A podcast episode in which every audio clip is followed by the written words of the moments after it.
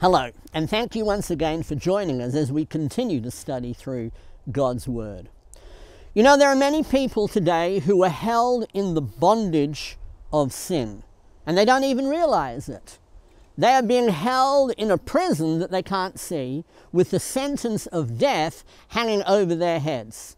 In Romans chapter 6 and verse 26, we read, For the wages of sin is death but the free gift of God is eternal life in Christ Jesus. We're going to be studying today about a man who was held in the bondage of sin with the sentence of death hanging over his head, but he didn't realize he was the one in prison.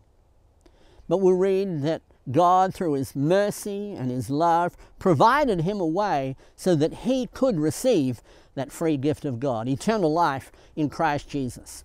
We're going to be studying in the book of Acts, in Acts chapter 16, and I encourage you to get your Bible and study along with us there.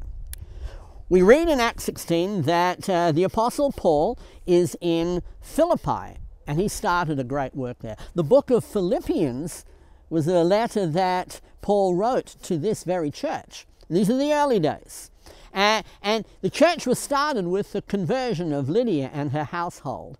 Uh, how they heard God's word, they believed and they were baptized for the forgiveness of their sins. Now we read about Paul going each day down to the riverside where they would meet to study the word, but there was one dark cloud on the horizon. There was a slave girl that would follow them, but she had uh, an evil spirit.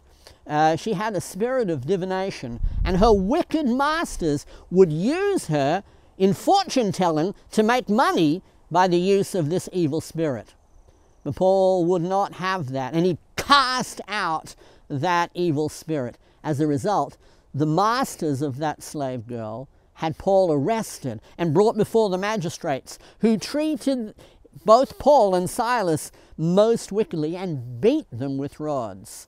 And they ordered the jailer to secure them in prison just as, as well as he could. And as a result, he cast them into the deepest prison and fastened their feet in stocks.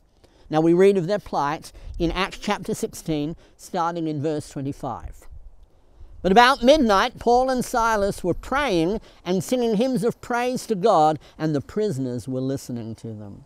And suddenly there came a great earthquake, so that the foundations of the prison house were shaken, and immediately all the doors were opened, and everyone's chains were unfastened. You see, Paul and Silas were in a terrible situation. Very likely they were going to be killed the next day. But what were they doing? They couldn't sleep because of their terrible situation, so they were praying and singing hymns of praise to God. This tells us the confidence they had in Jesus Christ, in His promise to them, and their promise of eternal life. But God had other plans for them. He caused a great earthquake to happen. We know this is a miraculous earthquake because earthquakes do not open prison doors, they do not unfasten chains. But this is exactly what happened in this case. As a result, the jailer is wakened and he doesn't know what's happened. He sees the prison gates opened and, and as a result, he takes out his sword and he's about to kill himself because under Roman law, if he had let all those prisoners escape, he would suffer the punishment of every single one of those crimes. So he thought it would be best to just take out his sword and finish his life for himself. But notice what we read in verse 29. And he called for lights and rushed in, and trembling with fear, he fell down before Paul and Silas. And after he'd brought them out, he says, Sirs, what must I do to be saved?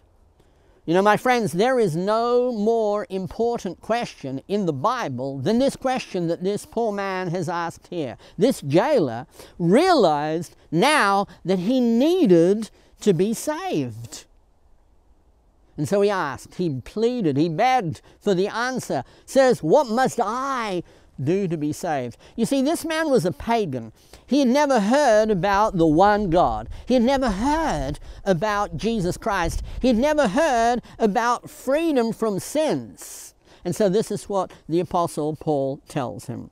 Verse 31 Then they said, Believe in the Lord Jesus, and you will be saved, you and your household.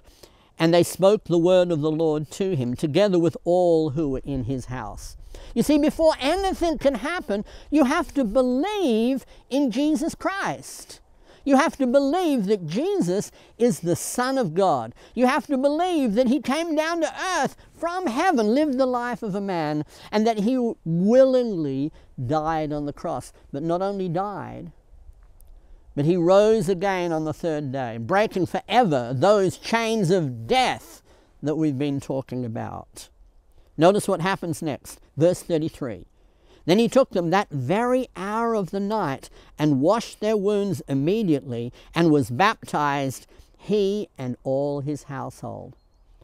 In verse uh, 32, we read that Paul and Silas spoke the word of the Lord to him and all his household. Now, we're not told exactly what those words were, but we know what the result of those words were.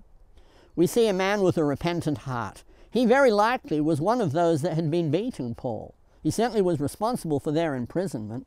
But now we see him feeding them, wiping their wounds, and immediately he was baptized. You see, baptism is not something you can put off for another season because baptism is the means by which we gain forgiveness of sins.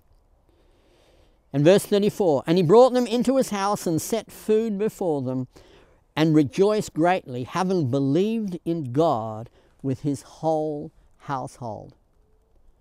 You know, it wasn't Paul and Silas who really were in prison, they were serving God. And even if they were going to be killed the next day, they were going home. That's why they were praying and singing hymns of praise to God. The one who was in prison was the jailer because he was in the prison of his sins with the sentence of death hanging over him. And having seen the power of God, he said, What must I do to be saved? Believe in the Lord Jesus, you and all your household, and you will be saved. And that's what he did. And as a result of his belief, he was baptized for the forgiveness of sins. It's just like Jesus said, as is recorded in Mark 16 and verse 16. He who has believed and has been baptized will be saved, but he who has disbelieved will be condemned. You see, this Philippian jailer believed and immediately he was baptized. In the words of Jesus Christ, he was saved and he was freed from the prison of sin and death. And now we can trust that he has that free gift of God, eternal life in Christ Jesus. Well, once again, we thank you for listening and watching us.